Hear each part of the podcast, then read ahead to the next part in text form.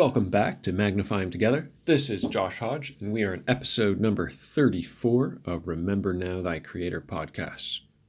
All right, we have an excellent interview uh, with a student, and I'm excited to share this one with you.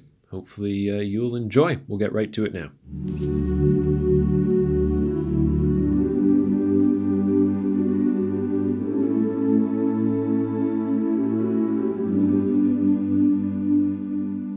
All right, we've made it to the portion of the podcast where we have a student from Christadelphian Heritage College join us to tell us all about an animal that points to an intelligent designer. And today we have a special guest. We have Bethany Lawrence with us.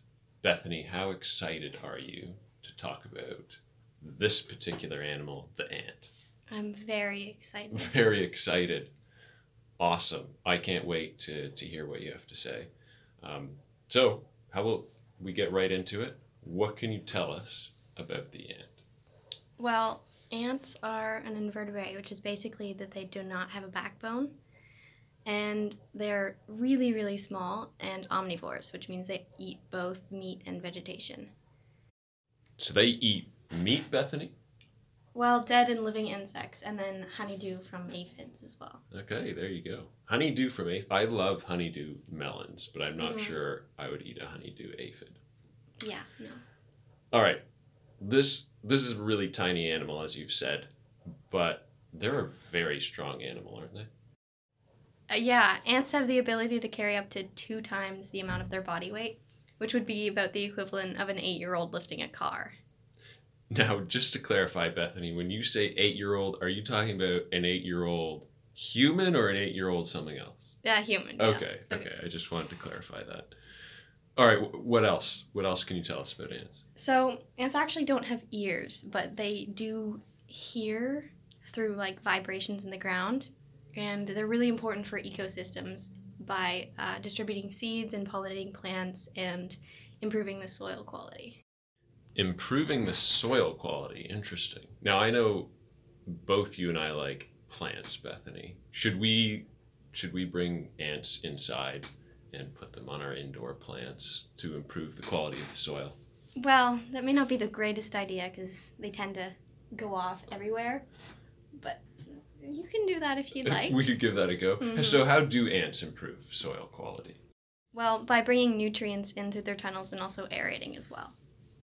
This is clearly a helpful animal. Um, where where are the ants found? Well, they're found on every continent except for Antarctica, and they can survive in almost any condition. Any condition.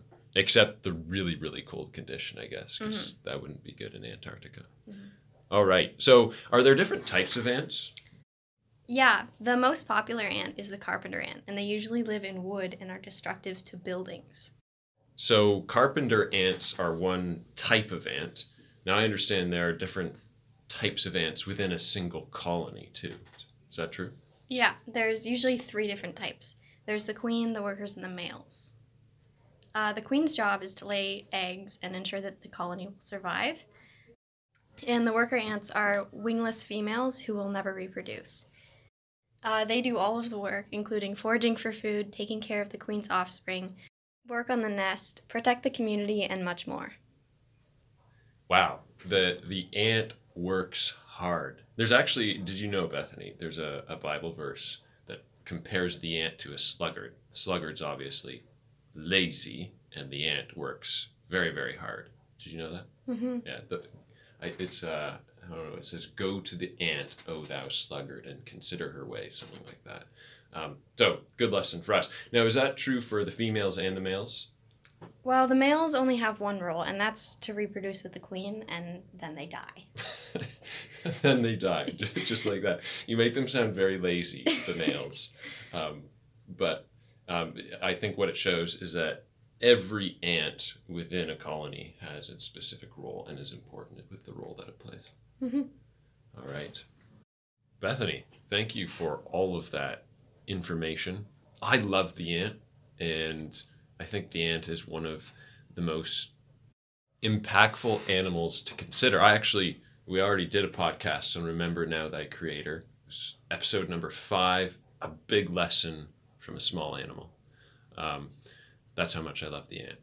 But Bethany, at this point, we've considered a lot of things with the ant, this impressive animal. What does it tell you about the God we worship? Well, the ant is a very intricate and finely tuned animal. I love how you said finely tuned, Bethany, because it reminds me of a musician who takes great care of getting all of the instruments ready to go for... Um, An orchestra? Yeah, that that's what I was going for. So we've said this is a finely tuned animal, very complex animal. Everything is needed um, for this animal to to operate and survive. What's this tell us, Bethany? Well, this ant has so much detail in it that it couldn't have just happened by chance. There had to be some sort of intelligent designer behind the creation of this animal. I couldn't agree more.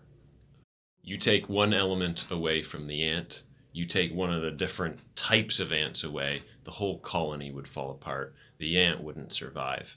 Um, all of these things were needed at once, and that speaks to an intelligent designer rather than certain aspects of the ant slowly developing over time. What do you say to that, Bethany? I think that's pretty accurate. All right. Well, we'll we'll leave it there. Thank you so much for joining us. Thank you for having me. We'll have you again sometime. Would you like that? That would be great. Okay. Awesome. I love it. Okay. And uh, after considering the ant, I think we can now better remember our Creator.